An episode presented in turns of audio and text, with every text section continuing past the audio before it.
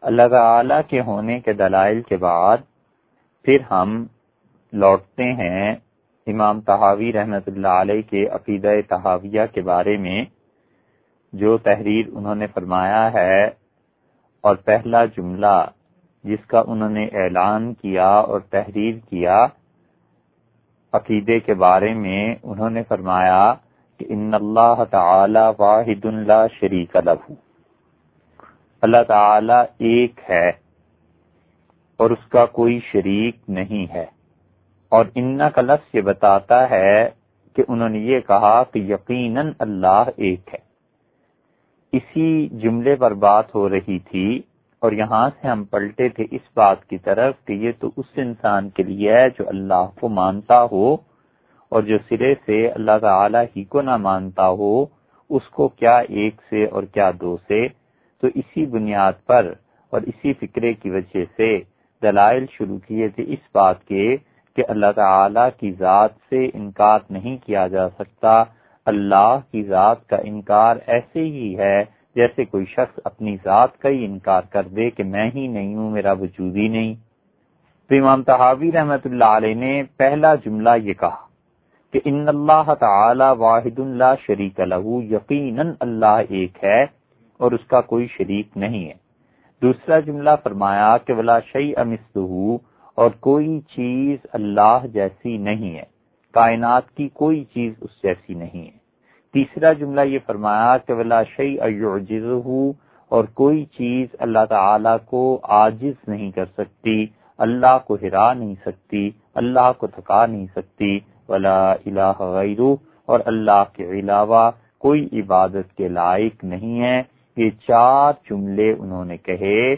ایک یہ کہ اللہ یقیناً اکیلا ہے، اس کا کوئی شریک نہیں، کائنات میں کوئی چیز اس جیسی نہیں، کوئی چیز اسے ہرا نہیں سکتی، عاجز نہیں کر سکتی، اور اس کے علاوہ کوئی عبادت کے لائق نہیں۔ فکر اکبر کو دیکھ لیں۔ امام وہ حنیفہ رحمت اللہ علیہ، انہوں نے بھی یہی بات ارشاد فرمائی تھی، اور انہوں نے جو ان کی فکر اکبر ان کے صاحبزادے حضرت حماد رحمت اللہ علیہ کی روایت سے آئی ہے، اس کی عبارت بھی پڑھ لیتے ہیں۔ پہلا جملہ حضرت نے امام حنیفہ رحمت اللہ نے یہ فرمایا کہ اصل توحید وما یوسف الاعتقاد علیہ، اللہ تعالی کی توحید اور وہ چیزیں جن پر ایمان رکھنا ضروری ہے ضروری ہے کہ ہم لوگوں میں سے کوئی یہ کہے۔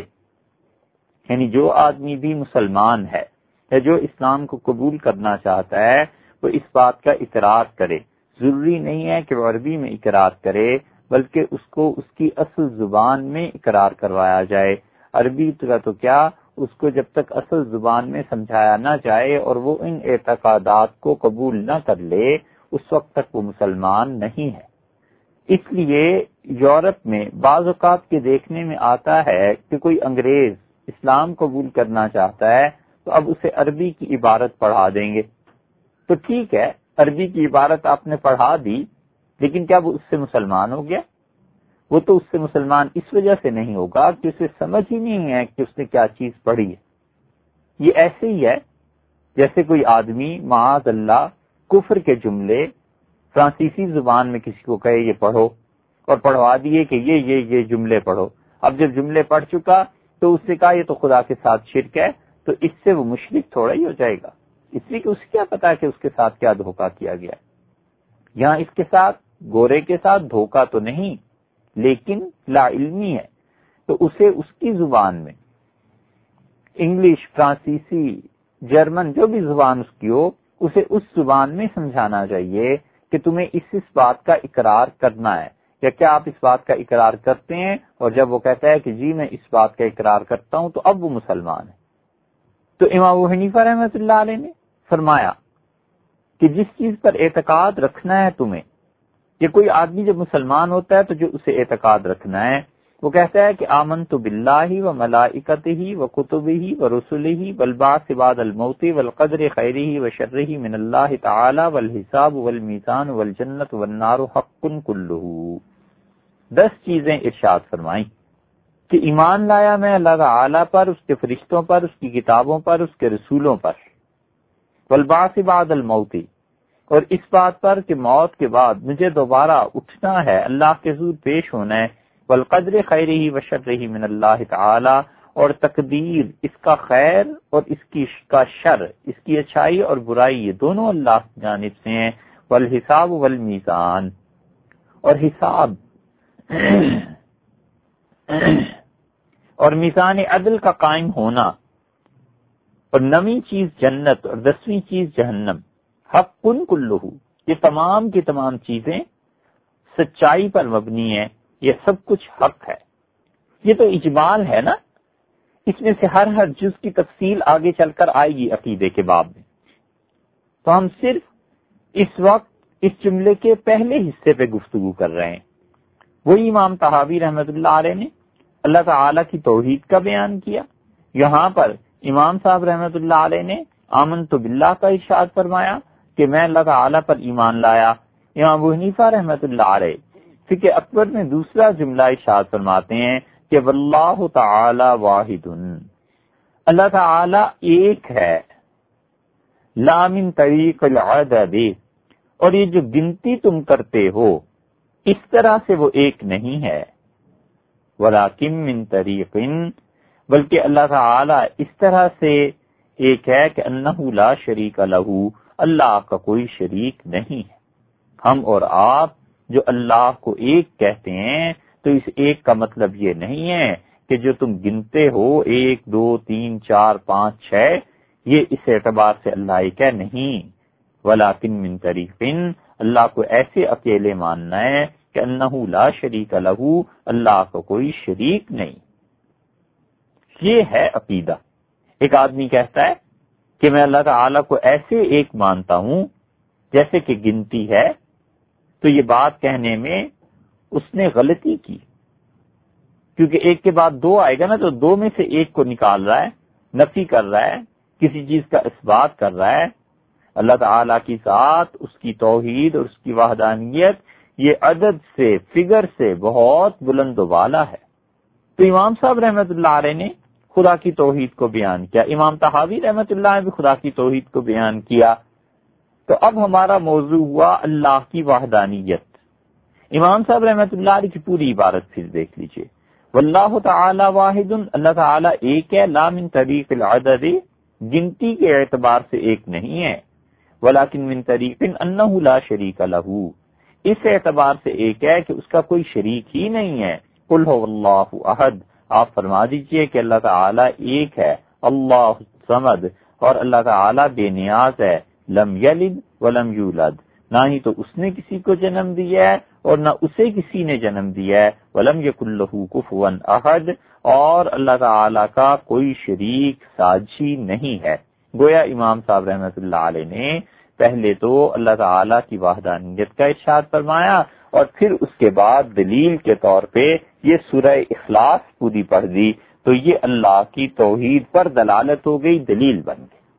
قبل اس کے کہ اب ہم اللہ تعالی کی توحید پر بات کریں اور اس کی تشریف بیان کریں، امام صاحب رحمت اللہ علیہ سے، یہ فکر اکبر ابو متی بلخی رحمت اللہ علیہ کے حوالے سے بھی چونکہ ملتی ہے اس لیے ابو متی بلخی کی بھی جو جو جو فکر اکبر ان کا مجموع انہوں نے جو کچھ امام صاحب رحمت اللہ سے روایت کی ہے، کچھ ابتدائی ایک دو صفحے اس کے بھی دیکھ لیتے ہیں۔ یہاں ہم عقیدہ تحاویہ میں اور فکر اکبر میں جو حماد بن ابو حنیفہ رحمۃ اللہ علیہ کی روایات ہیں، اس میں توحید پر پہنچے تھے۔ یہاں بھی جب توحید پر پہنچیں گے تو پھر تینوں مجموعے، تینوں نسخے ایک ہو جائیں گے۔ پھر اللہ کی توحید پہ بات کریں۔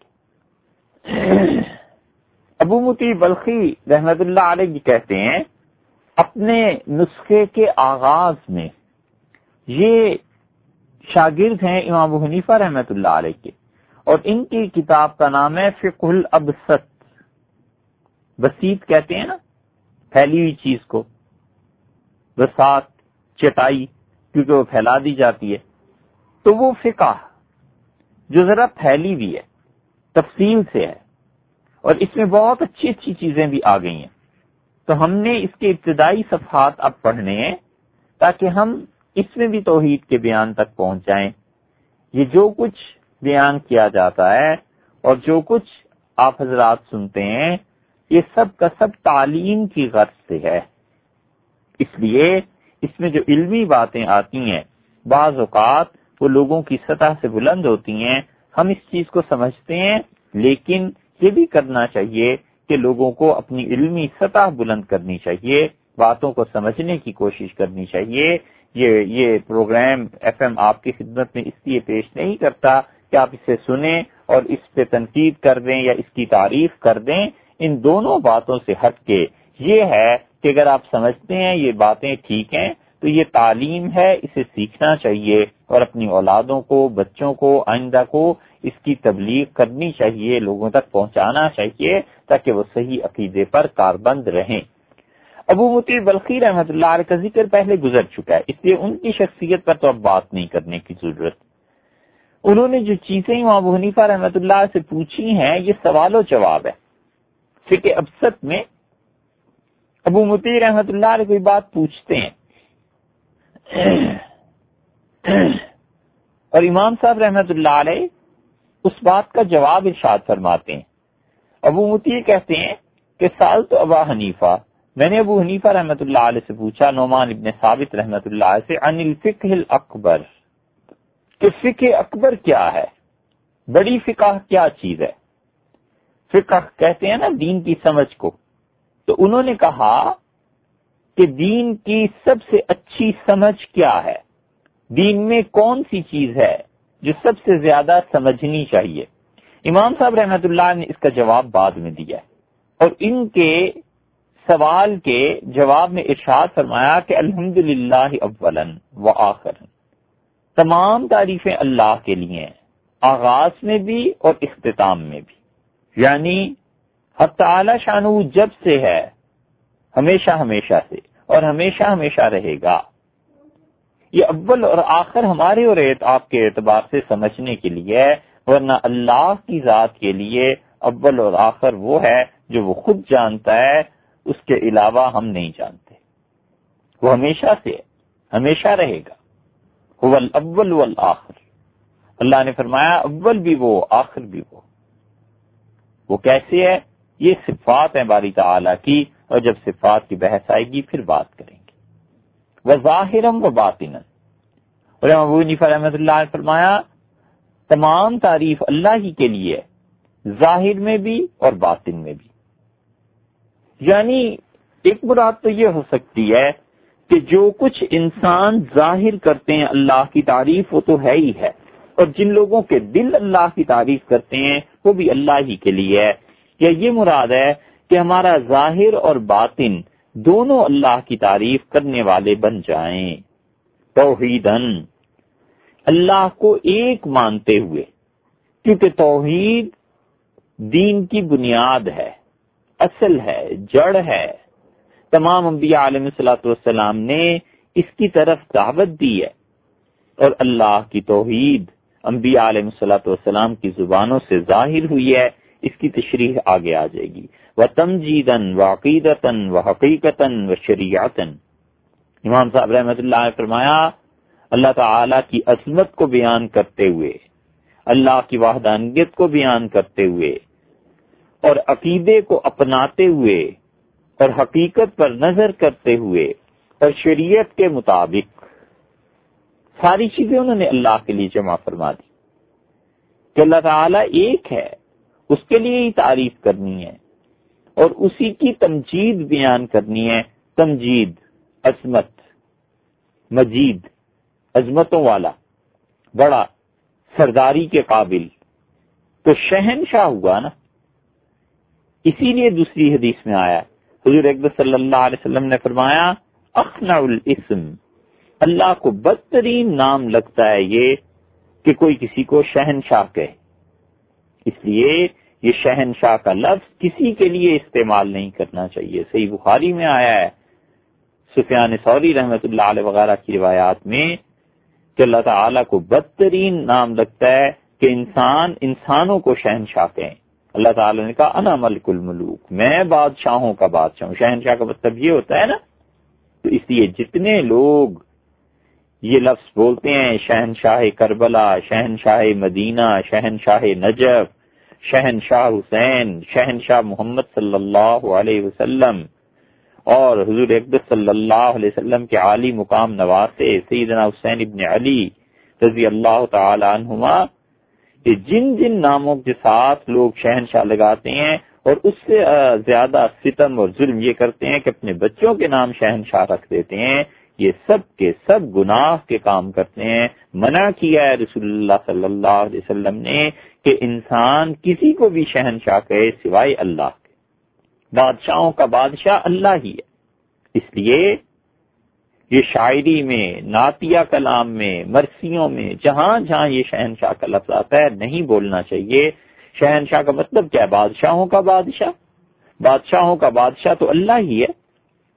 یہ ہے تمجیدن اللہ تعالی کا مجد، اس کی عظمت، اس کی بزرگی بیان کرتے ہوئے اور اپنے عقیدے کے اعتبار سے یعنی ہمارا عقیدہ یہی ہے کہ اللہ ہی کے لیے تمام تعریفیں ہیں، پہلے بھی، آخر میں بھی، ظاہر میں بھی، باطن میں بھی، وہ حقیقت و شریعتن اور حقیقت بھی یہی ہے۔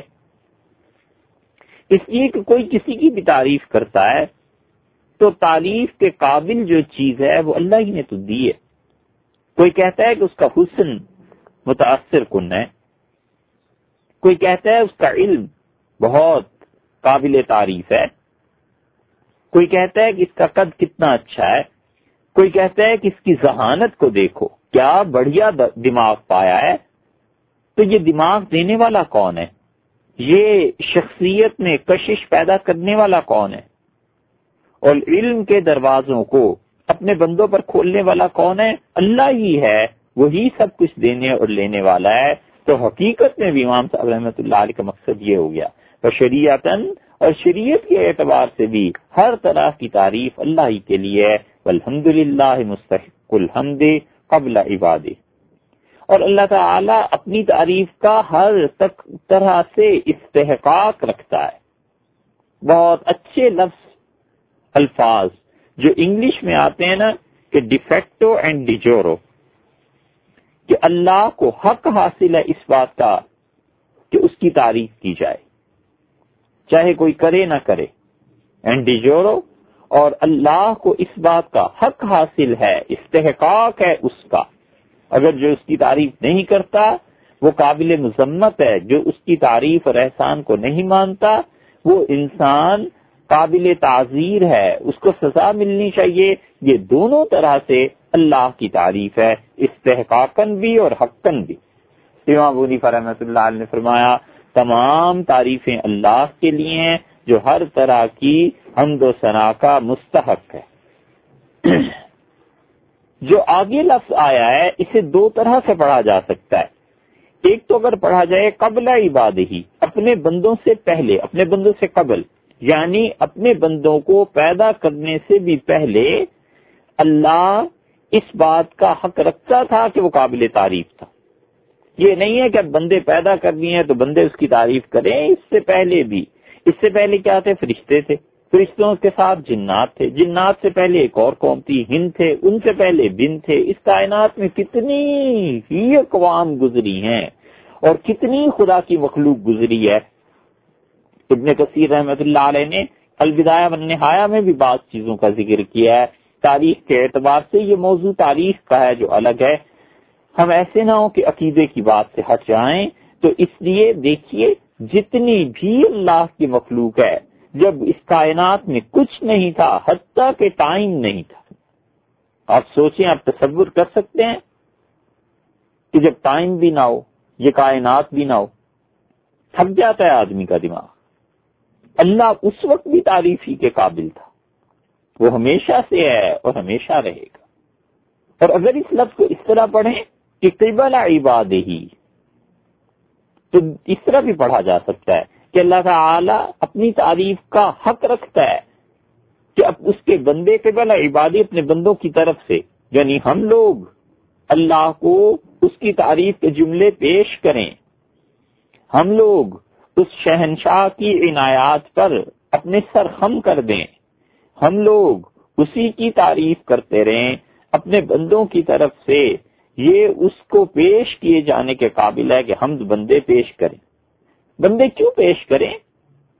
بندے جو اللہ کو حمد اور ثنا کے جملے پیش کرتے ہیں، مثلاً کہتا ہے کہ الحمد للہ مثلاً کہتا ہے الحمد للہ رب العالمین، مثلاً کہتا ہے اللہ ربنا لک الحمد۔ اے اللہ، تیرے لیے تمام تعریفیں تو بندہ یہ کہہ کر خدا کو کچھ نہیں دے رہا ہوتا۔ بندہ یہ کہہ کے اپنی بندگی کا اعتراف کرتا ہے۔ بندہ یہ سب کچھ کہہ کے اپنی ابدیت کا اعتراف کرتا ہے کہ میرے والد تیرے نوکروں میں سے، تیرے چاکروں میں سے، تیرے غلاموں میں سے ایک میں بھی ہوں۔ میں بھی اس کا اعتراف کرتا ہوں کہ آپ ہی کے لیے تمام تعریفیں ہیں۔ اے پروردگار، میرا نام بھی اپنے بندوں میں شامل کر لے۔ وہ قبول فرما لے ان حمد کے جملوں کو۔ اور بندے کا نام اس فہرست میں ڈال دے، اس کی مہربانی، اس کی عنایت اس کا کرم، اس کی عطا نہ کرے اور رد کر دے کہ تیری زبان سے نکلا ہوا میری تعریف کا جملہ مجھے قابل قبول نہیں ہے۔ تو اس قابل ہی نہیں ہے کہ تیری عبادت کو قبول کریں۔ تو سوچو اس کائنات میں کون ہے جو سات باری تعالی سے پوچھ سکے۔ وہ جو کچھ کہہ دے وہی حق ہے، اور جو کچھ کر دے وہی عدل ہے۔ کوئی نہیں جو اس کی بارگاہ میں دم مار سکے، بس جو کچھ وہ کہتا ہے وہی صحیح ہے۔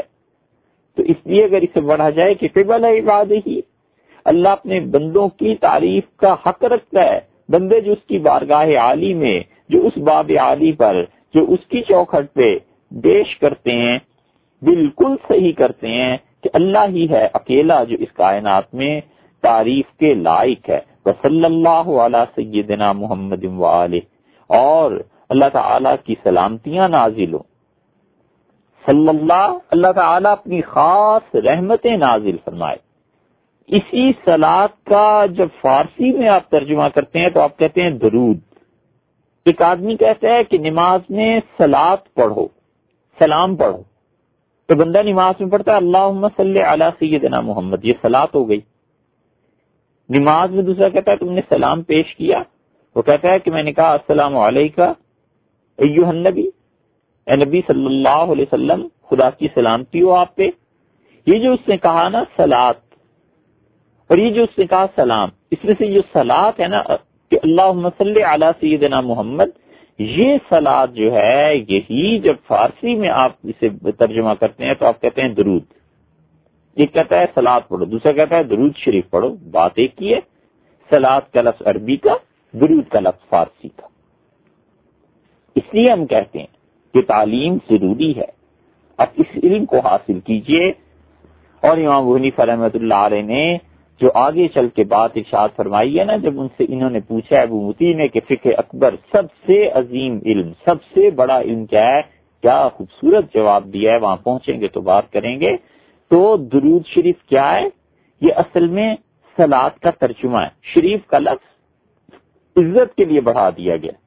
جیسے مکہ اصل ہے، ہم کہتے ہیں مکرمہ، عزت والا۔ مدینہ نام ہے منورہ یعنی نور والا۔ اللہ تعالی کے انوار، برکات اس شہر پہ نازل ہوتے ہیں اور اس شہر میں سب سے زیادہ خدا کی رحمتیں اور برکتیں اسی جگہ پہ نازل ہوتی ہیں، جس جگہ پہ وہ ہستی اب تک اب تک اس کا مسکن ماوا اور مل جائے۔ حضور اقدس صلی اللہ علیہ وسلم کی قبر مبارک۔ تو صلی اللہ اور اللہ تعالی درود بھیجتا ہے۔ اللہ اپنی خاص رحمتیں نازل کرتا ہے۔ اب کیا ہے؟ درود کیا ہے؟ خاص رحمت ہے۔ ان اللہ علی النبی۔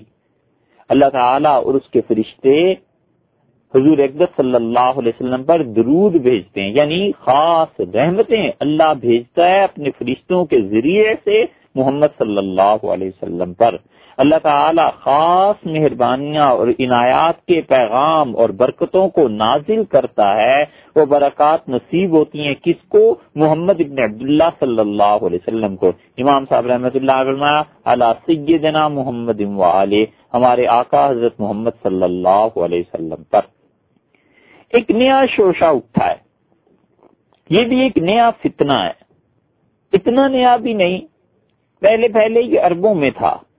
اور کچھ ہی عرصہ پہلے یہاں پر بھی امپورٹ کیا گیا تو پہلے اربوں میں تھا، انیس سو تیس میں، انیس سو بیس میں بڑی شدت کے ساتھ یہ سارے عرب کہتے تھے، حضور اقدس صلی اللہ علیہ وسلم کی اسم گرامی کے ساتھ سیدنا کا لفظ نہیں بولنا۔ اور وہ طوفان بدتمیزی تھا کہ اگر کوئی کہہ دے سیدنا محمد صلی اللہ علیہ وسلم تو پکڑ کے درے مارتے تھے اسے کہ حضور اقدس صلی اللہ علیہ وسلم کے لیے سیدنا کا لفظ بولتے یہ سارے اس تاریخ کو اب اس لیے بھول گئے ہیں کہ اب وہاں سے پیسہ ملتا ہے نا، تو صحیح مسئلے نہیں بیان کرتے۔ انیس سو بیس میں، تیس میں یہ سب ایسے تھے تقریباً، سارے اربوں میں یہ تھا کہ سیدنا کا لفظ نہ بولو۔ اس لیے کہ حضور صلی اللہ علیہ وسلم نے منع کر دیا ہے کہ مجھے اپنا آقا یہ لفظ نہ بولو۔ ہم کہتے ہیں بالکل ٹھیک ہے، یہ حدیث میں آیا ہے، رسول اللہ صلی اللہ علیہ وسلم منع فرمایا کہ مجھے یہ نہ کہو کہ میں تمہارا آقا ہوں۔ مگر سوچنے کی بات یہ ہے کہ کیا کوئی بڑا آدمی اپنے آپ کو یہ بھی کہتا ہے کہ ہاں ہاں مجھے بڑا کہا کرو۔ یہ تو عقل کی دلیل ہے۔ بڑے ہمیشہ یہی کہتے ہیں کہ بھئی میرے نام کو ایسے نہ کہو، نہ میرے ساتھ ایسے القاب لگاؤ۔ کیا چھوٹوں کو بھی ماننا چاہیے۔ یہ توازو ہے آجزی ہے، بندگی ہے حضور اقدس صلی اللہ علیہ وسلم کی۔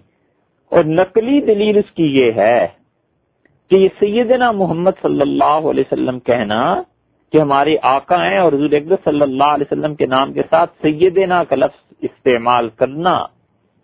اللہ نے یہ لفظ حضرت یاہیا علیہ السلاۃ والسلام کے لیے قرآن پاک میں استعمال کیا ہے۔ اللہ نے کہا یاہیا سیدن، وہ اپنی قوم، اپنے وقت کے آقا تھے۔ تو یاہیا علیہ السلام اپنے وقت کے آقا سید ہو سکتے ہیں اور محمد صلی اللہ علیہ وسلم اس امت کے آقا اور سید نہیں ہو سکتے۔ اتنی موٹی عقل تھی۔ اس لیے حضور اقدس صلی اللہ علیہ وسلم کے اسم مبارک کے ساتھ سید لفظ کا اضافہ ہم کہتے ہیں مستحب ہے۔ کرنا چاہیے۔ کہاں انیس سو بیس اور تیس کی بات؟ اور خدا کی شان اسی سال بعد اب یہ حال ہے کہ اللہ تعالی آپ کو اور ہمیں بار بار حاضری کی توفیق دے مدینہ منورہ کی۔ نبی کریم صلی اللہ علیہ وسلم کی قبر اطہر سے جب آپ گزرتے ہیں اور باب جبیل سے باہر نکلتے ہیں، تو آپ اپنے الٹے ہاتھ پہ دیکھیے گا جو مسجد مبارکہ کی توسیع ہوئی ہے۔ اس میں وہاں پر سیدنا محمد صلی اللہ علیہ وسلم لکھا ہوا ہے اور حکومت وقت کی جانب سے لکھوایا گیا ہے اور وہاں تختی نصب ہے۔ ہم کئی مرتبہ اپنے دوستوں کو دکھاتے ہیں اور ہم کہتے ہیں کہ اسی نبے سال پہلے اسی مسئلے پہ وہ اتنے موٹے دماغ کے تھے، درے مارتے تھے اور اب دیکھو یہی سیدنا محمد صلی اللہ علیہ وسلم جائز ہو گیا ہے۔ یہ ہے تشدد۔ اور یہ ہے ذہنی طور پہ تنگی کے اپنے علاوہ کسی کو قبول ہی نہ کرنا۔ یہ امام حنیفہ رحمت اللہ علیہ ہیں۔ یہ ان کی کتاب فکر ابسط یہ تابعین میں سے ہیں۔ اس کا مطلب ہے تابعین رسول اللہ صلی اللہ علیہ وسلم کے لیے سیدنا کا لفظ استعمال کرتے تھے۔ یہ پوری بحث ہے ایک۔ کہاں اس کی طوالت میں جائیں؟ چھوڑیے، آگے چلتے۔ وصلی اللہ علیہ سیدنا محمد۔ اور ہمارے آقا حضرت محمد صلی اللہ علیہ وسلم، ان پر اللہ کی خاص رحمت نازل ہوں۔ حضرت عبداللہ بن عباس رضی اللہ عنہما۔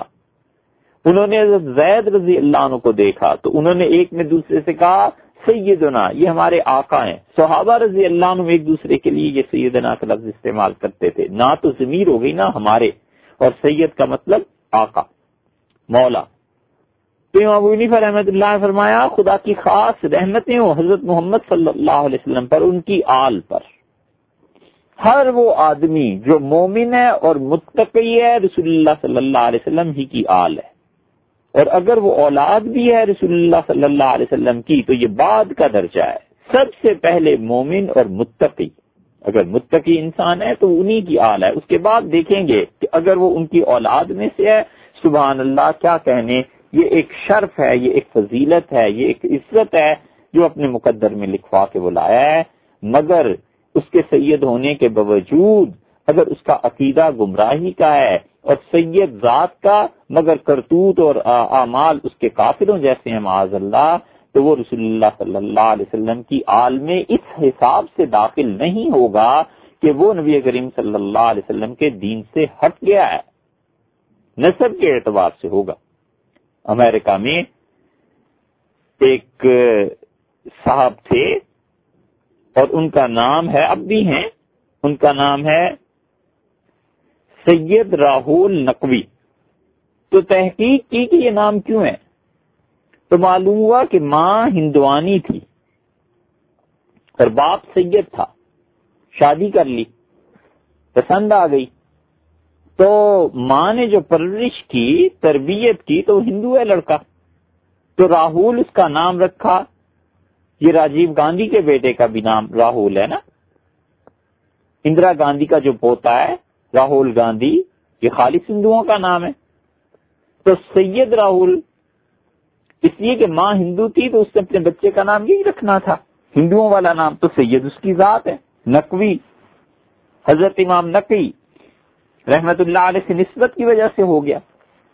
تو اب کیا بتاؤ، اس ہندو کو سید ہونے کا کوئی نفع پہنچے گا؟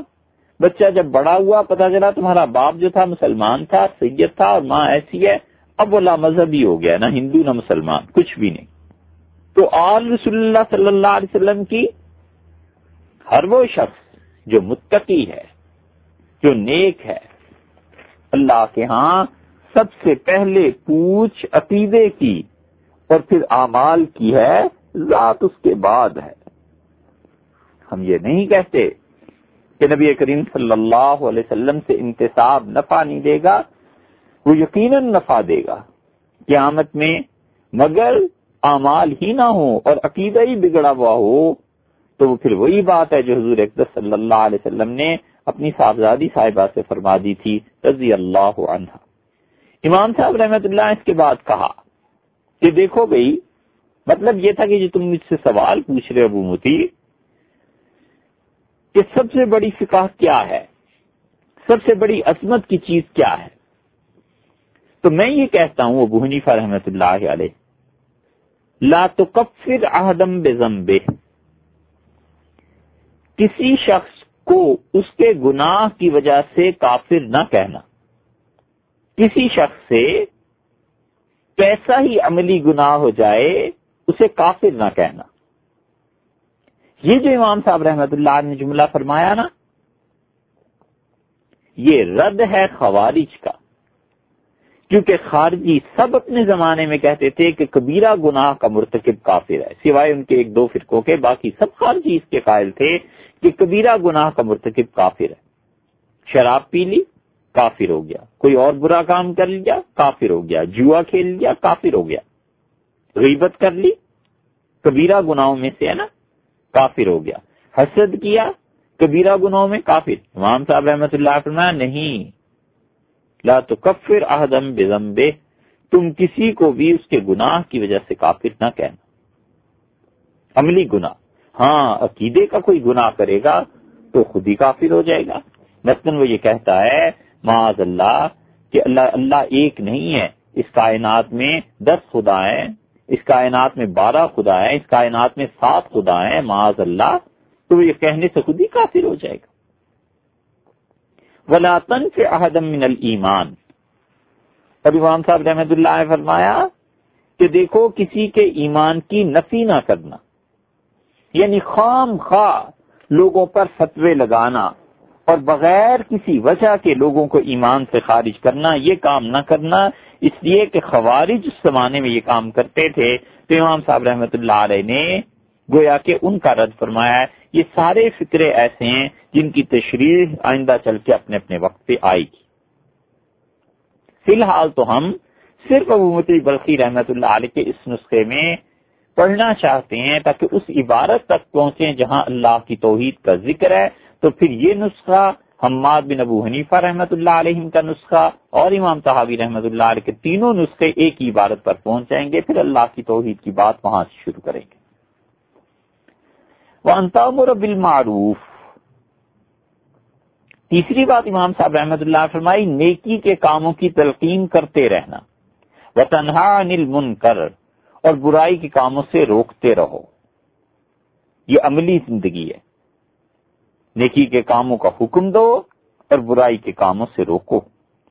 انسان نیکی اور اچھائی کے کاموں کا حکم دیتا ہے اور اسی طرح برائی کے کاموں سے منع کرتا ہے کہ امام صاحب رحمت اللہ علیہ کے زمانے میں ایسے گمراہ بھی تھے جو کہتے تھے کہ کوئی کام کرنے کی ضرورت نہیں ہے، نہ نیکی کی تلقین اور نہ گناہوں سے کسی کو بچنے کی تلقین، بس ٹھیک ہے، بخشے جائیں گے۔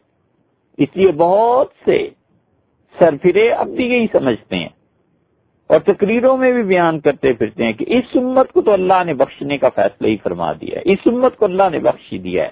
خواہ وہ رشوت لیتا ہو اور خواہ وہ لوگوں کا حق مار کے بیٹھا ہوا ہو اور خواہ اس انسان نے حرام کے پیسے سے عمرہ بھی کر لیا اور حج بھی کر لیا۔ اور خواہ وہ انسان کیسا ہی ظلم لوگوں پر کرتا ہو، اللہ نے بخشنے کا کہاں سے بھی فیصلہ کر لیا؟ یہ تو آنکھیں بند ہوں گی تو پتا چلے گا کہ کس گمراہی میں خود تھے اور کس گمراہی میں اپنے متبعین کو کس خوش فہمی میں رکھا ہوا تھا کہ بخشے جاؤ گے۔ یہ تو اللہ کے یہاں پیش ہوں گے تو پتا چلے گا جب ظلم کا حساب ہوگا۔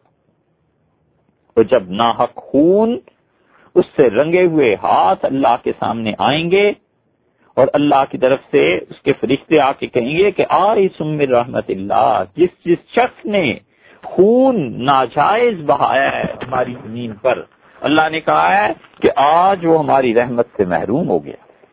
جس دن اس کی رحمت گنگور گھٹا کی طرح برسے گی اور جس دن اس کی رحمت کے بغیر کسی کا چارہ نہیں ہوگا اور جس دن اس کی رحمت کے محتاج کیا اولیاء اور کیا انبیاء علیہ مسلاۃ والسلام سب کے سب اللہ کی رحمت کے منتظر ہوں گے، اس دن اعلان ہو جائے گا کہ جن لوگوں نے ناحق خون میں ہاتھ رنگے ہیں، یہ سب کے سب اللہ کی رحمت سے مایوس ہو گئے۔ چلا بتاؤ، ایسے ظالموں کو بھی تھپکیاں دینا، تسلیاں کہ اللہ نے تو بخشنے کا فیصلہ فرما دیا آپ کا۔ یہ اللہ کی مغفرت کے باب میں مکر اور لوگوں کو خوش فہمی دلانا نہیں تو اور کیا ہے؟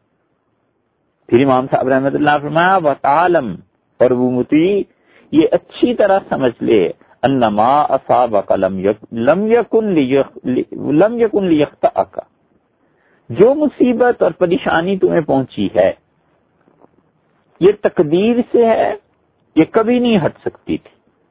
آدمی پریشان ہوتا ہے نا یہ مر گیا، یہ فلاں آدمی کو پیسہ مل گیا، یہ چیز ایسے کیوں ہو گئی؟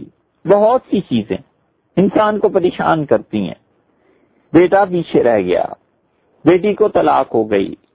یہ سب کی سب چیزیں امام صاحب رحمت اللہ نے فرمایا، خدا کی تقدیر پر پورا ایمان رکھو کہ یہ جو مشکل تمہیں پیش آئی ہے، یہ ہٹ نہیں سکتی تھی وہ ان ماں اختہ کا اور جو مشکل اور پریشانی تجھے نہیں پہنچی، کوئی آدمی اسے لا نہیں سکتا تھا۔ تقدیر کی اچھائی اور برائی پر ایمان رکھنا، یہ ہے وہ چیز جو اس سے پہلے آئی تھی۔ حماد رحمت اللہ کی روایت میں کہ انہوں نے امام رحمت اللہ فرمایا بالقدر اور تقدیر خیری ہی و شرری ہی من اللہ تعالی۔ اس کی بھلائی اور اس کی برائی، اس کا خیر اور اس کی شر، اس کے ٹھیک ہونا اور ہمارے حساب سے جو ہم سمجھتے ہیں غلط ہو گیا، یہ سب کا سب اللہ کی جانب سے ہے۔ تو امام صاحب رحمت اللہ علیہ نے بات بالکل صاف کر دی۔ انہوں نے کہا، اللہ کی تقدیر پر ایمان رکھنا۔ اس لیے کہ اتنے گمراہ امام صاحب رحمت اللہ علیہ کے زمانے میں پیدا ہو گئے تھے، جو کہتے تھے کہ اللہ کی تقدیر کوئی چیز ہی نہیں۔ ہم تو بس جو چاہیں سو کریں۔ اب بھی ایسے مل جائیں گے۔ جو کہتے ہیں تقدیر تو انسان خود اپنی بناتا ہے، لکھتا ہے۔ اور ایک دن زکام لگ جائے نا اور دوسرے دن بخار ہو جائے تو اسے کہو، لکھو اپنی تقدیر۔ ہٹاؤ اس زکام کو، ہٹاؤ اس اس بخار کو۔ مفسرین نے لکھا ہے کہ ایک آدمی عشاء کی نماز میں کرتبہ میں، اسپین میں، ٹھیک تھا؟ نماز پڑھی، دوستوں سے ملا، مسجد میں نمازیوں سے ملا۔ اگلے دن فجر میں آیا تو اندھا تھا، روتا تھا۔ لوگوں نے کہا کہ کیا ہوا؟ اس نے کہا رات امام صاحب رحمت اللہ علیہ نے سورہ ملک کی قرآد کی۔ اور اللہ نے یہ جو کہا کہ اگر خدا زمین سے تمہیں پانی نہ دے، تو کون ہے جو زمین سے چشمہ برآمد کر لے، چشمے کو کھود دے، چشمے کو نکالے؟ تو میں نے کہا کہ یہ کون سی مشکل بات ہے؟ اللہ پانی نہ دے تو انسان محنت کرے، زمین کھودے، پانی نکل آئے گا، کنواں بنا لے۔ تو رات جب میں سویا تو ایک فرشتہ آیا خواب میں اور اس نے کہا کہ اللہ کہتا ہے کہ وہ زمین والا پانی تو تم نکال لو گے اور یہ تمہاری آنکھوں کا، دیدوں کا پانی ہے نا، یہ ہم لے جا رہے ہیں، اسے بھی لوٹا لینا کسی طرح۔ اور اس فرشتے نے تھپڑ مارا اور میں اندھا ہو گیا۔ اب تمہارے سامنے ہوں، یہ میرا حال ہے۔ یہ ہے چیز۔ تقدیر اللہ کی جب آتی ہے تو بندے کو باندھ کر رکھ دیتی ہے۔ انسان سر پھوڑ لے، کچھ نہیں کر سکتا۔ اللہ کی تقدیر نافذ ہوتی ہے۔ اس لیے ایسے جملے زبان سے بولنے کی ضرورت ہی آخر کیا؟ سیدھا ایمان رکھے بس۔ اور پھر امام صاحب رحمت اللہ نے فرمایا کہ ولا احدم من اصحاب رسول اللہ صلی اللہ علیہ وسلم ورضی عنہم ہم حضور اقدس صلی اللہ علیہ وسلم کے صحابہ کرام رضی اللہ عنہ میں سے کسی سے بھی بیزاری کا اظہار نہیں کرتے اور نہ ہم بیزار ہیں۔ ولا طوالی احدن دون احدن اور ہم یہ نہیں کرتے کہ صحابہ کرام رضی اللہ عنہ کو متہم کریں، تہمت لگائیں اور ان صحابہ کرام رضی اللہ عنہ کو برا بھلا کہیں۔ اس لیے کہ امام صاحب رحمت اللہ علیہ کا ایسے لوگوں سے واسطہ پڑتا تھا جو حضور اکبر صلی اللہ علیہ وسلم کے صحابہ کرام رضی اللہ عنہ پہ تہمتیں لگاتے تھے۔ یہ اموی بنو امیہ، انہوں نے بڑا ظلم کیا صحابہ کرام رضی اللہ عنہ کے ساتھ۔ اور جس جس نے صحابہ کرام رضی اللہ عنہ پر ظلم کیا، اللہ نے اپنے دین کا، صحیح عقیدے کا بہت بڑا حصہ ان سے چھین لیا، خدا نے ایسی سزا دی۔ اس لیے ہمیشہ زبان کو بند رکھے صحابہ رضی اللہ عنہ میں برائی بیان کرنے سے۔ نہ بولے۔ کیا یہ ضروری ہے کہ ہر بینک میں اکاؤنٹ کھلوانا ہے؟ کیا یہ ضروری ہے کہ ہر بات پہ اپنی رائے اور تبصرہ دینا ہی ہے، کرنا ہی ہے؟ ہم یہ نہیں کہتے کہ صحابہ کرام رضی اللہ عنہ معصوم تھے۔ بتقاضۂ بشریت ان سے غلطیاں ہوئی یقیناً ہوئی یہ تو آئی بحث آگے۔ لیکن اس کا کیا مطلب ہے کہ صحابہ کرام رضی اللہ عنہ کی غلطیوں کو اچھالنا چاہیے؟ یہ اچھالنے کا مطلب پھر جہاں کہاں جا کر اس بات کی زد پڑتی ہے، وہ زد پڑتی ہے رسول اللہ صلی اللہ علیہ وسلم کی تربیت پہ کہ نبی کریم صلی اللہ علیہ وسلم نے ان کی تربیت ڈھنگ سے نہیں کی تھی اور رسول اللہ صلی اللہ علیہ وسلم کو برا کہنا یہ کفر ہے۔ اس لیے امام صاحب رحمت اللہ نے فرمایا کہ یہ نہ کرے صحابہ کرام رضی اللہ عنہ کے بارے میں مت کرنا۔ وہ انترود امر عثمان علی جن رضی اللہ عنہما اللہ تعالی اور حضرت عثمان اور حضرت سیدنا علی رضی اللہ عنہ میں سے کون زیادہ بڑے درجے کا ہے؟ اس بات کو اللہ کے حوالے کر دو۔ وہ ہوا عالم السر والخفیات اللہ ہی جانتا ہے حقیقی صورت حال کو، خفیات کو، پوشیدہ باتوں کو۔ تو اس لیے جو کچھ بھی سیدنا علی اور عثمان رضی اللہ عنہ کے بارے میں ہے۔ اس کو دونوں میں سے کون افضل تھا؟ اسے اللہ کے حوالے کرو۔ آئے گی یہ بحث اصولی طور پر تو بعد میں، لیکن سر دست اتنا ہے کہ ابن نصر رحمت اللہ علیہ نے معبونی پر رحمت اللہ سے جو روایت کی ہے، اس میں الفاظ یہ آئے ہیں کہ ہم حضرت وکر اور حضرت عمر رضی اللہ عنہ دونوں کو سب سے افضل سمجھتے ہیں اور عثمان اور علی رضی اللہ عنہ میں کون پہلے نمبر پہ تھا دونوں میں، اس کو اللہ کے حوالے کرتے ہیں۔ دوسری روایت یہ آئی ہے کہ ہم علی اور عثمان رضی اللہ عنہ دونوں سے محبت رکھتے ہیں۔ اچھا ایک روایت جو آئی ہے، اس میں معبونی فرحمت اللہ نے فرمایا کہ سیدنا علی رضی اللہ عنہ کو ترجیح حاصل ہے حضرت عثمان رضی اللہ عنہ یہ ساری روایات ابن عبد البر رحمت اللہ علیہ نقل کی ہیں۔ اور بہت سے اور بھی حنفی فقہا اس بات کے قائل ہوئے ہیں کہ سیدنا علی رضی اللہ عنہ، سیدنا عثمان رضی اللہ عنہ سے افضل تھے۔ لیکن جس بات پر فتوا ہوا ہے اور جس بات پر اکثر اکابر جس طرف گئے ہیں، وہ یہ ہے کہ عثمان رضی اللہ عنہ افضل تھے سیدنا علی رضی اللہ عنہ سے۔ میں اس کے کسی علی رضی اللہ عنہ میر المومنین، خلیفہ راشد اور حضور اقدس صلی اللہ علیہ وسلم کے داماد اور ایک سے ایک زیادہ فضیلت ہے ان کی۔ لیکن جو عقیدے کے اعتبار سے ہے، ہم کہتے ہیں جس ترتیب سے خلافت ہے، اسی ترتیب سے ان حضرات کی افضلیت ہے۔ تفصیل اس کی پھر کسی وقت آگے چل کے جب بات آئے گی صحابہ کے رام رضی اللہ عنہ کے بارے میں عقیدے پر، پھر بات کریں گے۔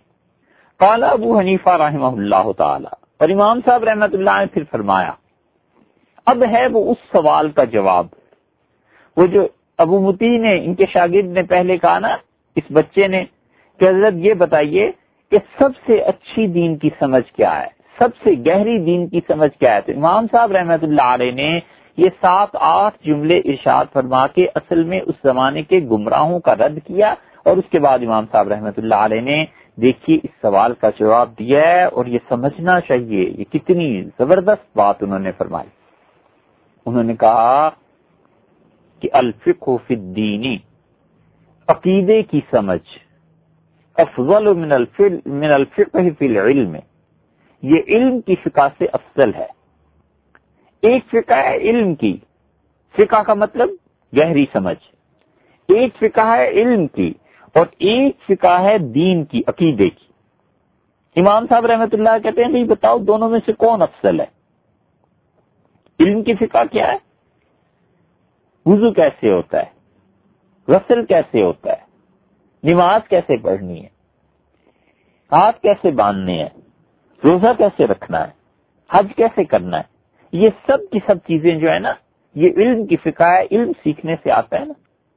اور ایک علم ہی کا شعبہ اس عملی زندگی سے پہلے وہ ہے جس سے ہم گفتگو کر رہے ہیں کچھ عرصے سے، اور وہ ہے عقیدہ، وہ ہے دین۔ اب عقیدے میں کیا ہے؟ اللہ ایک ہے، دو ہے معاذ اللہ قیامت آئے گی، نہیں آئے گی؟ حضور اکبر صلی اللہ علیہ وسلم خدا کے رسول تھے یا نہیں تھے؟ یہ سب چیزوں کا تعلق عملی زندگی سے نہیں نا؟ ان کا تعلق آپ کی فکر سے ہے، آپ کی سوچ سے ہے، آپ کے عقیدے سے ہے، آپ کے ایمان سے۔ تو ایمانیات کی فقہ الگ ہو گئی اور علمی مسائل کی فقہ الگ ہو گئی۔ تو امام صاحب رحمۃ اللہ علیہ مجتہد تھے نا، اور امام صاحب رحمۃ اللہ علیہ خدا کے بہترین بندوں میں سے تھے۔ اور جہاں تک ہمیں علم ہے، جہاں تک ہمارا گمان ہے، امام نیفا رحمۃ اللہ علیہ، ان اکابر اولیاء اللہ میں سے تھے۔ کہ ان کے دور میں ان جیسا آدمی اور ان کے پائے کا آدمی کوئی نہیں تھا۔ اللہ جانتا ہے ان کے درجات، لیکن اللہ نے اس شخص کو اتنی برکتیں دی تھیں، اس شخص پہ اللہ نے اتنی مہربانی اور اپنا فضل فرمایا تھا کہ دیکھو، ایک سو پچاس میں ان کا انتقال ہوا اور اب چودہ سو اٹھائیس چل رہی ہے۔ تو یہ تقریباً تیرہ سو برس ہو گئے۔ پونے تیرہ سو برس ہو گئے۔ تو سوا ہزار سال کے بعد بھی آج ہم رحمت اللہ علیہ کہہ کے یاد کر رہے ہیں، یہ اللہ نے اس کے فیض کو جاری نہیں فرمایا تو اور کیا ہے؟ باوجود اس کے کہ اس کے حاصل اس دن سے لے کر اب تک سینا کو بھی کرتے ہیں۔ اور امام نیفا رحمت اللہ علیہ کے زمانے سے لے کر اب تک اپنے زخموں کو چاٹتے ہیں۔ لیکن امام صاحب رحمت اللہ علیہ کی کیا کہنے؟ اللہ نے جو قبولیت دی تھی، کیا مجال ہے کہ اس میں فرق پڑاؤ کیا مجال ہے کہ اس شخص کے طے کردہ اصول اور اجتہاد کوئی آدمی اس سے آگے بڑھ گیا ہو؟ امام صاحب رحمت اللہ علیہ نے اسی لیے فرمایا کہ دیکھو، یہ جو عقیدے کی فقہ ہے، یہ علم کی فقہ سے افضل ہے۔ وجہ اس کی یہ کہ علم سے عقیدہ افضل ہے نا۔ ایک آدمی کو ساری نماز کا علم ہے۔ اور عقیدہ یہ ہے کہ حضور اقدس صلی اللہ علیہ وسلم آخری نبی نہیں تھے۔ معاذ اللہ سما معاذ اللہ۔ تو اس عقیدے کے ساتھ اس نماز کو کیا جہنم میں چھونکنا ہے؟ جھک مارنی پہلے عقیدہ ٹھیک کرے، پھر اس کے بعد نماز کی کوئی اہمیت ہے۔ ایک آدمی کروڑوں اللہ کی راہ میں خرچ کرتا ہے۔ اور عقیدہ یہ ہے کہ مرنے کے بعد اٹھنا نہیں ہے۔ بس انسانیت کے لیے کام کرو، لوگوں پہ پیسہ خرچ کرو۔ قیامت کی کوئی فکر نہیں، قیامت کا عقیدہ ہی نہیں ہے۔ تو اس انسان نے اس خرچ کرنے سے کیا لینا ہے؟ کہ بحث آگے آئے گی انشاءاللہ۔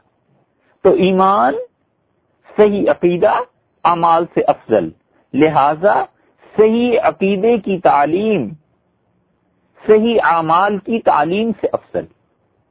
اور پھر امام صاحب رحمت اللہ نے فرمایا، ابو متی کہ کوئی آدمی یا تفقہ رجل کیف یعبد ربہ، یہ سیکھ لے، یہ جان لے کہ اسے اپنے پروردگار کی عبادت کیسے کرنی ہے۔ خیر اللہ، یہ اس کے لیے زیادہ بہتر ہے۔ من یجمع العلم الکثیر، کہ وہ آدمی بہت زیادہ علم حاصل کر لے۔ فقہ کا بہت زیادہ علم حاصل کرنے سے زیادہ افضل یہ بات ہے کہ اپنے رب کی عبادت سیکھے یعنی عقیدہ کیا ہونا چاہیے؟ رب کے متعلق عقیدہ کیا ہونا چاہیے؟ رسالت کے متعلق، تقدیر کے متعلق، اللہ کی ذات اور صفات کے متعلق۔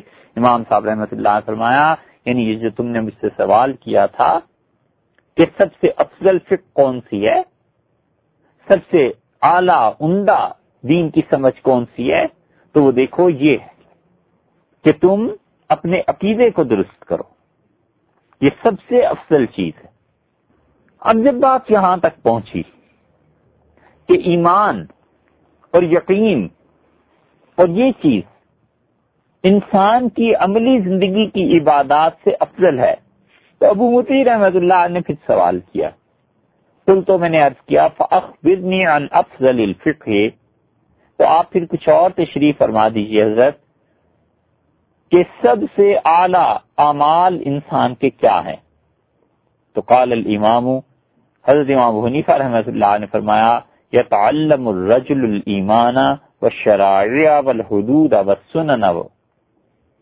سب سے پہلی بات، سب سے اچھی بات، سب سے زیادہ ثواب کی بات یہ ہے کہ آدمی ایمان کا علم سیکھے۔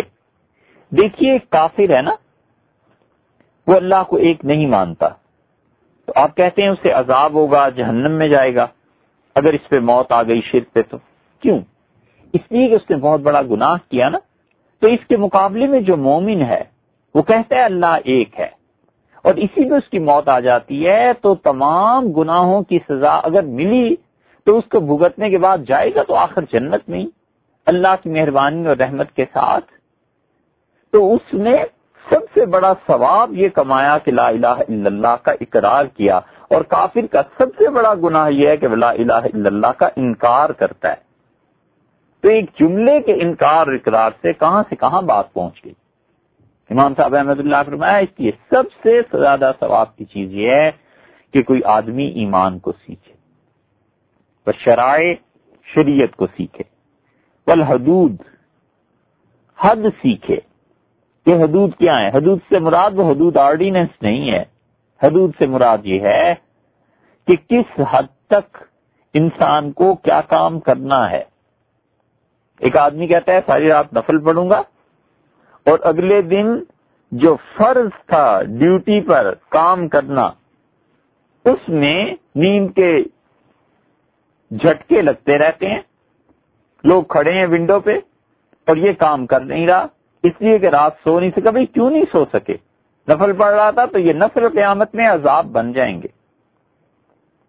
خدا کے یہاں پوچھ ہوگی کہ جو ہمارے اتنے بندے اپنے کاموں کے لیے آئے تھے، ان کے کام کرنا ضروری تھے اور اس کے نتیجے میں تمہیں جو تنخواہ ملتی تھی، وہ پیسے حلال کرنا ضروری تھے یا نفل ضروری تھے؟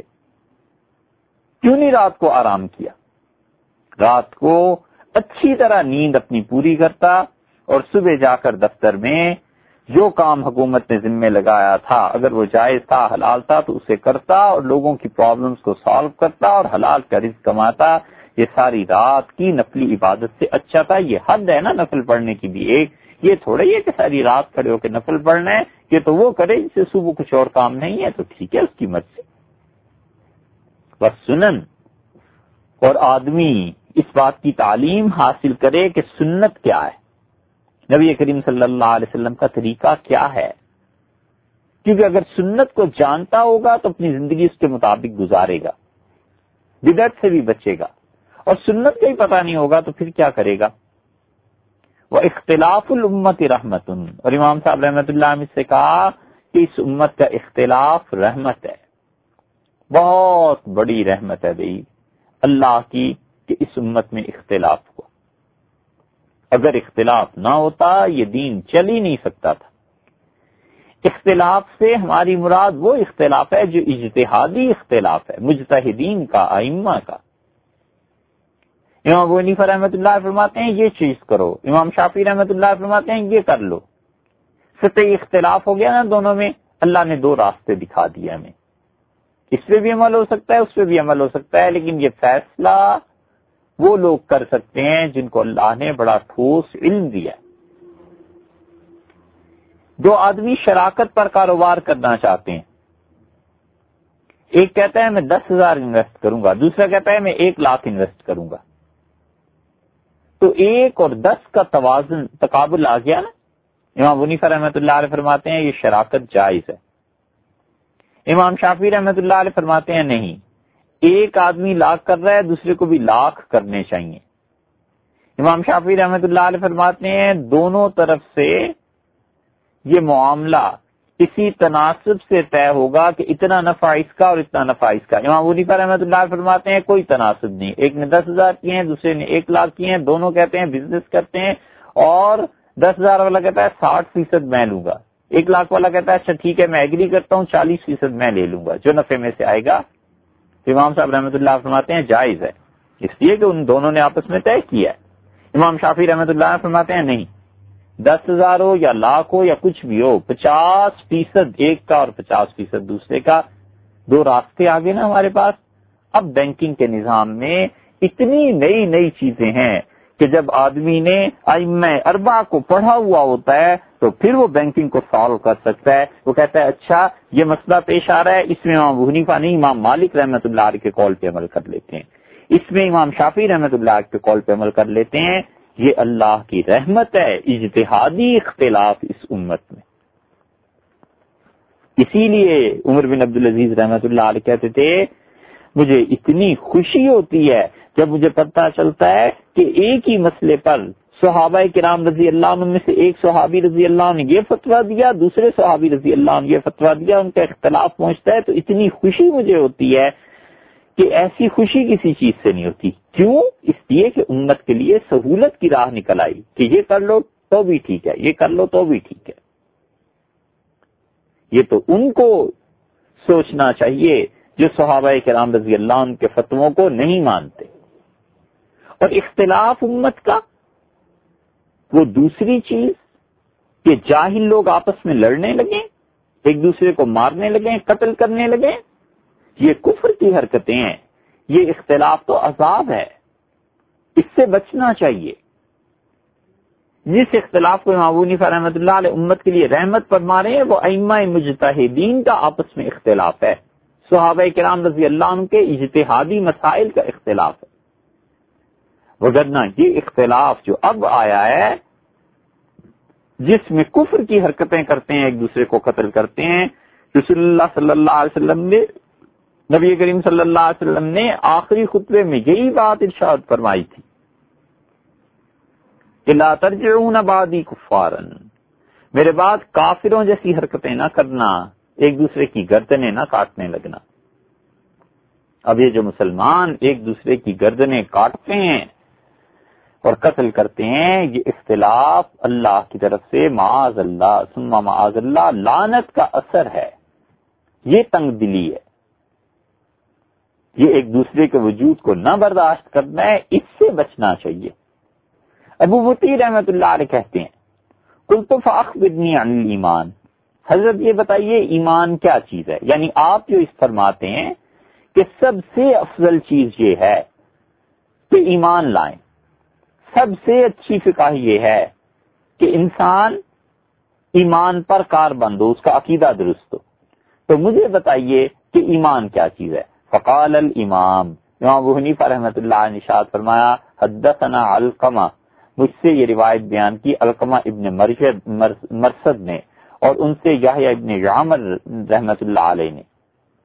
اور یحییٰ ابن یعمر کہتے ہیں، یہ امام ابو حنیفہ رحمۃ اللہ علیہ کی حدیث ہو گئی نا؟ امام صاحب رحمۃ اللہ علیہ روایت کرتے ہیں القمہ سے، القمہ روایت کرتے ہیں یاہیا سے۔ اور یاہیا کیا کہتے ہیں؟ قلت ابن عمر۔ میں نے عبداللہ بن عمر سے کہا، رضی اللہ تعالیٰ عنہ مجمعین۔ میں نے عبداللہ بن عمر رضی اللہ عنہ سے کہا، اخبرنی عن الدین ما ہوا۔ حضرت یہ بتائیے کہ صحیح عقیدہ کیا چیز ہے؟ دین کیا چیز ہے؟